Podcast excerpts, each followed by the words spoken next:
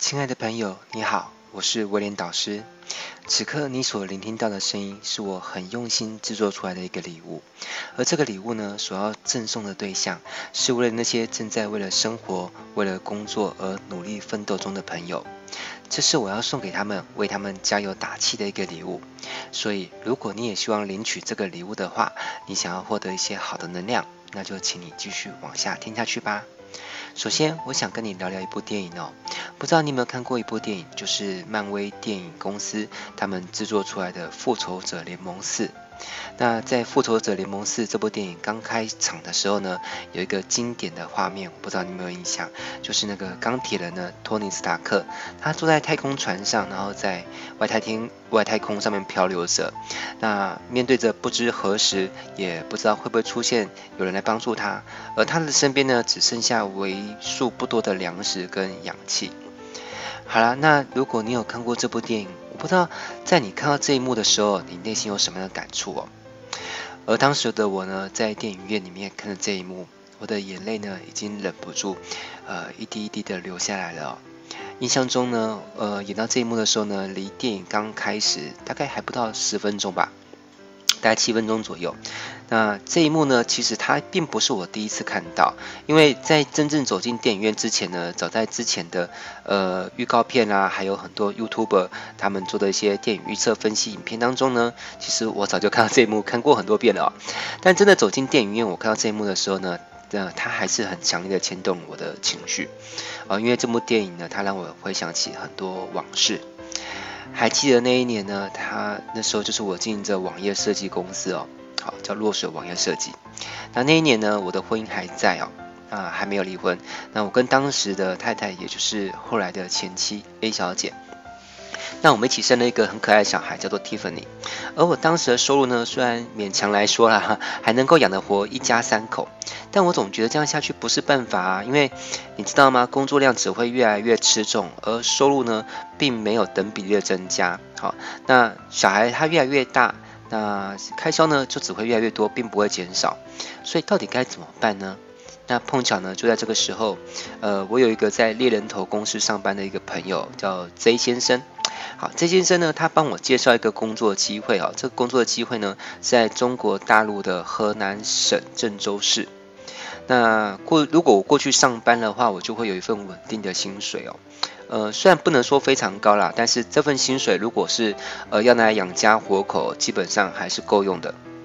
好啦，所以我在跟家人讨论之后呢，我就决定答应这个工作的机会了，那就去中国大陆去上班。毕竟走原本的创业之路呢，暂时来说好像看不到一条出路啊，那换一条路出来走呢，也许是个机会了。那由于当时呃那一家公司，就是我去上班那家公司呢，他们发薪水的日子呢是在每一个月的十五号，我会发出上个月的薪水。好，那这样就意味着，如果是一号开始上班，是不是要到次月十五号，总共就是四十五天的那个这的那个周期才会领到薪水嘛？那我过去那边也不是马上开始上班啊，好像印象中大概过五天才开始上班，所以这意味着什么呢？差不多我算一算，我会有五十天左右的收入中断期哦。啊，我不知道这对你而言感觉怎么样？好，可能有些人他如果手上的现金存粮是够的，那就没问题。好啦，反正当时我的家境也不是很宽裕，那也为了留给家里足够的安家费，好，毕竟妻子跟小孩他们都要生活嘛，都会用到钱，所以我当时要上飞机出远门之前呢，我只带了很保守、很保守的一笔钱哦，就这这笔钱大概就是我预估可以在我未来五十天我在大陆的一些生活的费用。我的人民币。好啦，那去到河南郑州之后呢，呃，隔没有多久，我再有一次哦，要去到一家餐厅跟朋友一起去用餐的时候，那我把那个身上的皮夹，当然钱是在皮夹里面嘛，那我把钱放在外套，放在皮夹里面，好，那皮夹又放在外套里面，那外套呢挂在椅子上。好，那当时我们吃的差不多了，那我想说，那我离开座位去上下洗手间再回来好了。那整个过程当中其实也蛮快，大概就两分钟不到。哦，两分钟回来不到呢，我我后来就发现我的皮夹里面钱居然被扒了。好，但那我是离开之后才发现了哈。那呃，那我。我回想起来，因为我在离开的时候，其实原本同桌还有两个朋友在那边，好，这也是想说，那我先去上下洗手间应该没问题吧，反正，嗯、呃，桌桌边还有两个人，总不会这样被偷吧。但是我我就错在说我要离开，我也没有跟他们开口说请你们帮我看一下我的东西，我先去上下交接，我没讲这句话，我就默认以为他们会帮我看好东西就对了。好了，那没想到就是我去上厕所的时候，他们刚好就去柜台结账，然后他们结完账，他们也没有回来座位上。好，然后他们就去门口抽烟等等我出来跟他们会合。呃，所以在这个当下，可能那个扒手就是就逮了这个机会啊，就是那个那一桌完全没有人，然后桌上又有一个呃外套，他们就去摸摸看看会摸到钱哦，真的手脚很快。所以呢，反正就是谁都没有看到我偷的钱，那我也不是当下发发现，我是离开的时候坐上那个那个出租车司机的车上我才发现。好啦，那刚刚也提到说我从台湾出发到内地的时候。那我原本身上带的钱呢，只是刚好够用而已。结果这一部分的钱呢，呃、又又又被偷了，怎么办呢？呃，这时候我就想到一个方法，因为我之前吃过一种餐条，这个餐条，呃，味道还不错哈。那、哦呃、其实超商都有在卖啊，这这不不难买到哈、哦。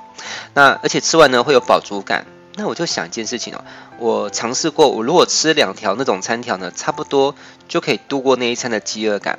所以我就开始思考。有没有什么方法我可以一次大量的买到呃蛮多餐条，那这个餐条数量呢可以让我支撑到我发薪水之的那一天，然后呢最好是我可以用比较便宜的价格去买到这一堆的餐条。那我就想要去哪里买呢？我就去了阿里巴巴哈，好，那搜寻，哎，真的找到某个卖家，他有在卖这个餐条，而且呢价格便宜到不可思议，呵呵而且呃但但是有个问题啊，他的收款方式呢只这个卖家他只收银行付款，他不接受支付宝的担保交易，呃，其实大家以后遇到这种情况要小心哦。那我当时就他说你可不可以提供支付宝的担保交易？他他说不行哈、哦。那因为我我实在真的很需要用一个很便宜的价格买到这样的餐条，要不然我可能会饿肚子哈、哦。所以呃我就接受了这样奇怪的交易条件啊、哦。结果我汇款完之后呢，这个卖家就这样消失了哈、哦，他就那个呃好像 Q Q 吧就把我拉黑，然后打电话也就变空号，反正就是任何方式都联系不上。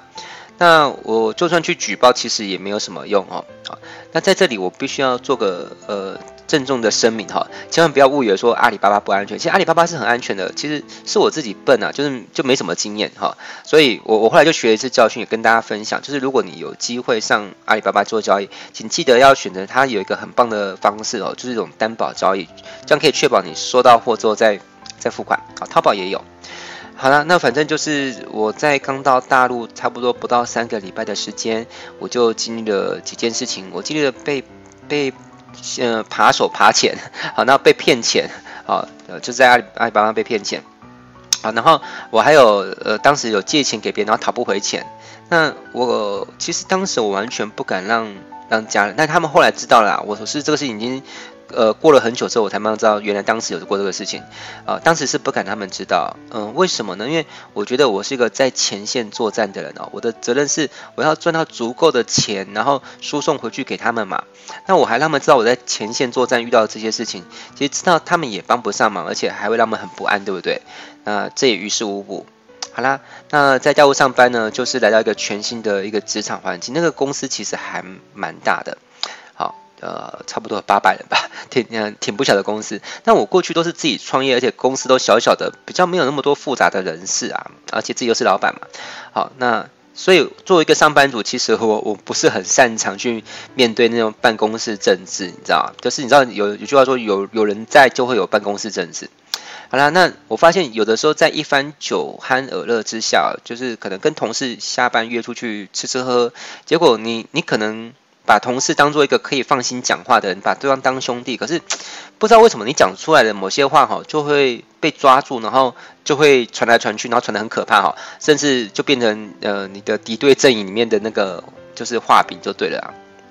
好，就是把柄。好啦，哦，所以就变成后来我下班之后也不太敢再跟同事约去吃饭了，因为我觉得真的不知道谁是敌是友，我大概就是下班后只敢自己吃饭而已。好，中中午好像也是吧。好啦，那因为我手上钱真的剩的不多了，所以我就设计一个 Excel 表，就嗯，就好在我 Excel 的能力还算不错啦。好啦，那我设计 Excel 表，那 Excel 表我就去算一算我手上还剩多少钱，然后还剩多少天可以领薪水，然后反正算一算呢，我我大概领那个领薪水那一天之前，我大概每一天大概只有三十块人民币。啊，三十块人民币我要过上一整天，那相当于台币就是一百五十块哦。那这些钱除了要来支付伙食费，呃，吃吃喝喝，然后还有水电费啊，那还有一些有的没有的钱就对了哦。啊，然后好，好像还要包含了那个通话费哦，呃，手机通话费。好，那我当时就是每天中午都会骑着电单车回家。然后呢，就煮泡面，呃，但是因为工作强度还是蛮超的哦，所以我也不能让自己就是只吃泡面没有营养，所以为了确保有足够的营养呢，我每一餐都会放几片的叶菜类的蔬菜，好，然后放大概两两片肉吧，差不多就是两片肉，然后再打上一颗蛋。那因为当时真的很很拮据啦哈，所以我每次去菜市场买那个肉啊或蔬菜回来，我还要先数一下算一下这个肉片有几片，然后蔬菜大概可以剥剥出几片叶子，然后就是分摊到每一餐，让我可以计算好每一餐大概吃到两片肉，然后吃到几片叶子的蔬菜，好，那这样营养才够，才有体力跟精神上班嘛。好啦，那其实我现在回想起来，我当时离开台湾，我还有带上几罐代餐啦哈，那个当时我买代餐叫能量元素。我觉得东西还不错，呃，吃上去并不算特别好吃，就是但好处是吃了之后还蛮有饱足感的哦，那精神状态也也不错啊、哦。其实，那呃，如如果有朋友在卖不错的代餐，也可以推荐一下，我觉得吃代餐是个好方法。好啦，那反正当时在口袋的钱不多，而且呃，其实钱不多已经不还不是已经够痛苦了，但当时最痛苦的还不光是口袋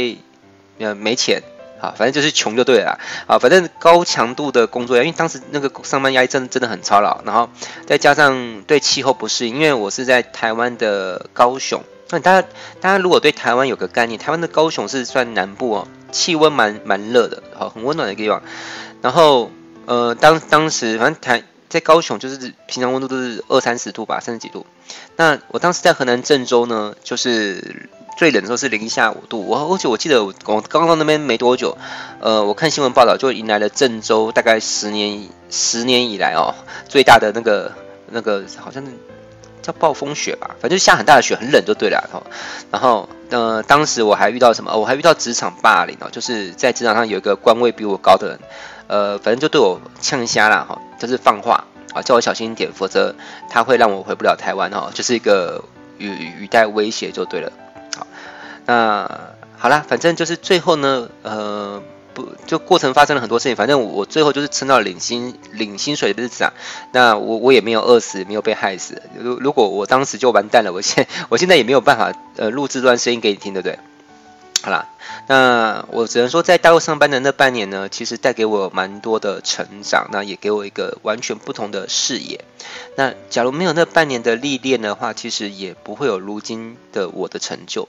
那那个事件其实对我的人生呃影响很大，就是我去大陆呃上班的那半年。所以在此我要顺便感谢一下哈、哦，我的前妻 A 小姐，她当时愿意呃支持呃自己的老公去大陆上班，我觉得真的是很不容易哦。真的很感谢他。好啦，那在这边我要顺便说一下，嗯，很多人会有个刻板印象啦，哈，就是好，有些台湾人会觉得，呃，在中国大陆可能都遇到很多的坏人或或骗子什么的。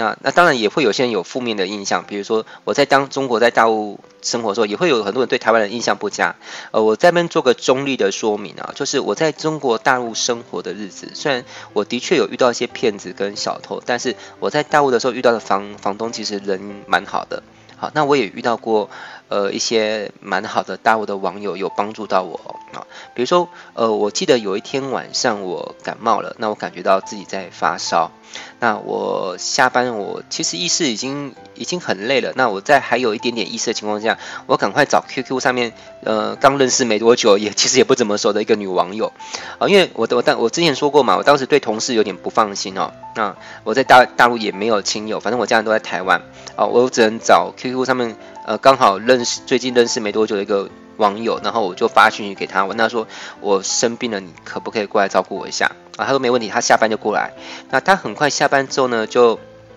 就来到我这边。那因为我当时已经没有精神体力自己做菜了，我只能跟他比比说冰箱里面有东西啊，然后他就用冰箱里面的材料，然后就是做一顿晚饭给我吃。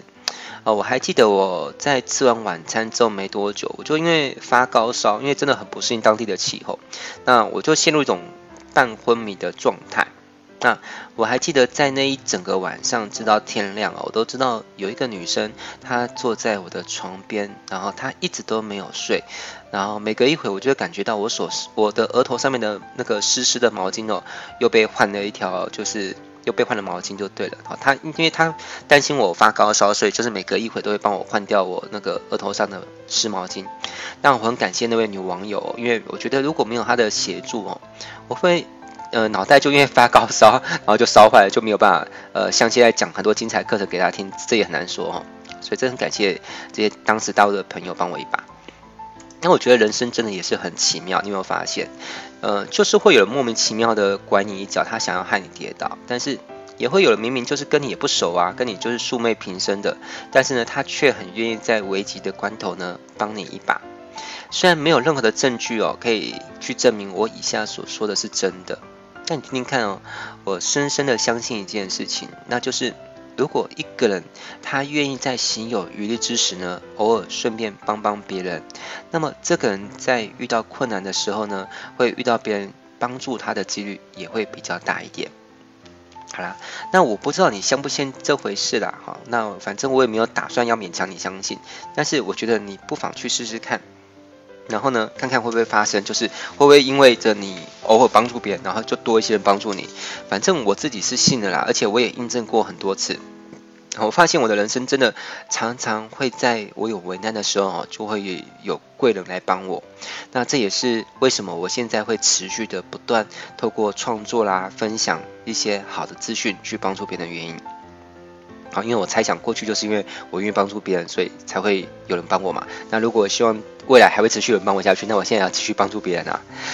好，那录制这段声音的档案呢，是为了向我过去的人生有一段蛮特殊的时期，为那段时期致敬。那也是一个自我的勉励，纪念我过去曾经这么样的狼狈过，但是呢，我活下来了。未来即使再遇到困境呢，我应该也能熬得过去吧。那在今天这一段声音的最后呢，我有三段话想要跟你说，算是我送给你临别的小礼物吧。首先，第一段话，如果此刻的你正因为着某种原因活得很煎熬，不要怕，因为我也曾经跟你一样活得很煎熬，甚至可以说我活得非常的狼狈。然而我活过来了，我相信你也可以，但前提是你也要愿意相信你自己，好吗？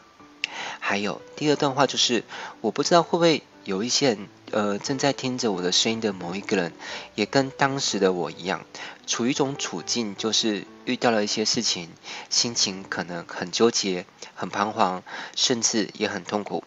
但是这样的处境呢，却没有办法跟家人商量，身边也没有朋友可以去求助，或者是他们也不能理解你到底发生了什么事情。请你不要害怕，也不要慌张。其实你的心情我很能够理解，因为我也曾经跟你一样，人生有的时候真的只能用自己的左手去温暖自己的右手。第三，如果你的心中有一种毫无根据的理由，你不断的在内心去说服、去鼓舞自己，对自己说“我可以的”，这个难关总是会度过去的。那么很棒，我要告诉你，你的想法是对的。人总要为自己编织出某种信念，不管这个信念是真是假，它到底存不存在都没有关系，反正只要你愿意相信，那就是真的。有的时候我们就是需要一些信念，才能陪伴我们度过那些比较煎熬的岁月。最后我想说的是，我创作这一次的内容，除了是向《复仇者联盟》系列电影里面的钢铁人致敬，但同时呢，我也是为了向另外一群人致敬。这群人呢，此刻可能活得有点辛苦，或者不是说有点辛苦而已，而是非常非常的辛苦。但你也许还在苦撑，就像我一样，总是对家人报喜不报忧，独自消化、独自面对的忧伤与压力，在无数的深夜里，一针着一针的缝合着自己内心的伤口。这我是知道的，我知道这世界上可能有一群这样的战士们正在奋斗着，而他们需要一些鼓励，所以我想透过我的声音为你加油打气。当你此刻听着威廉的声音，我希望能够让你感觉到一种感受，那就是你其实并不孤单，因为有我在，你的心我懂。好啦，那在最后的最后，如果你觉得这段语音档有可能激励到某些人，或者是疗愈到某些人，那么我欢迎你，也算是我恳求你好了。我希望你能够举手之劳帮我一个小忙，我请你把它分享给你身边的朋友。好，因为我相信这段声音是有好的能量的。好，也许就在许多人的转发、不经意的分享之后呢，这段声音的档案会在某个时机点帮助了某个人哦，帮助他转化了当下某一个很糟糕的情绪状态。而而唯有当情绪变好了，事情才有机会变得更好。你说是吗？那我是威廉导师，期待我们在下一次的创作内容里再见喽，拜拜。